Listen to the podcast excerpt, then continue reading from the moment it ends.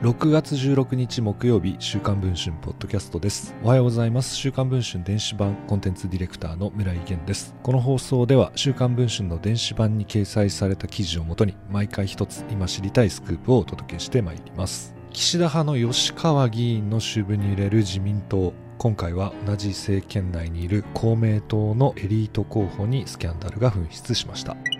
昨年の衆院選に公明党の比例東京ブロックから出馬していた大沼信孝氏。そんな大沼氏がインターネット上に違法な無修正動画を公開していたことが週刊文春の取材で分かりました。公明党は大沼氏を比例名簿から削除するとしています。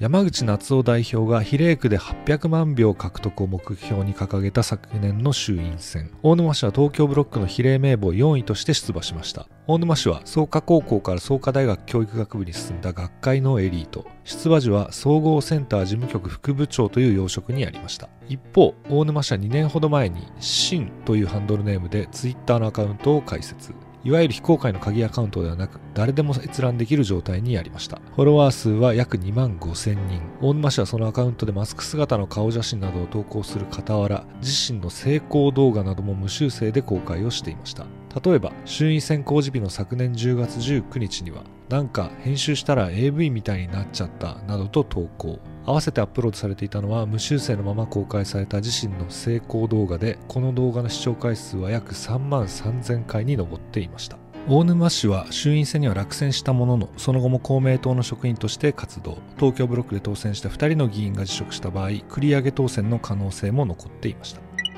未成年者の目にも触れかねないインターネット上での無修正動画の投稿については警察の取り締まりが年々厳しくなっています。性犯罪やインターネット犯罪に詳しい奥村徹弁護士によると性器や性交の結合部分を露骨に描写した画像はわいせつ物に当たるといいます。局部にモザイクがかかっていない画像をネットに公開するのはわいせつ電磁的記録公然陳列罪となり2年以下の懲役または250万円以下の罰金過料が課されるといいます。また約2万5000人のフォロワーがいるとすれば同程度の人数が見てくれるという期待で公開しているとも言える。範囲が広いので罰金の額も高くなる可能性がある。このように指摘をしています。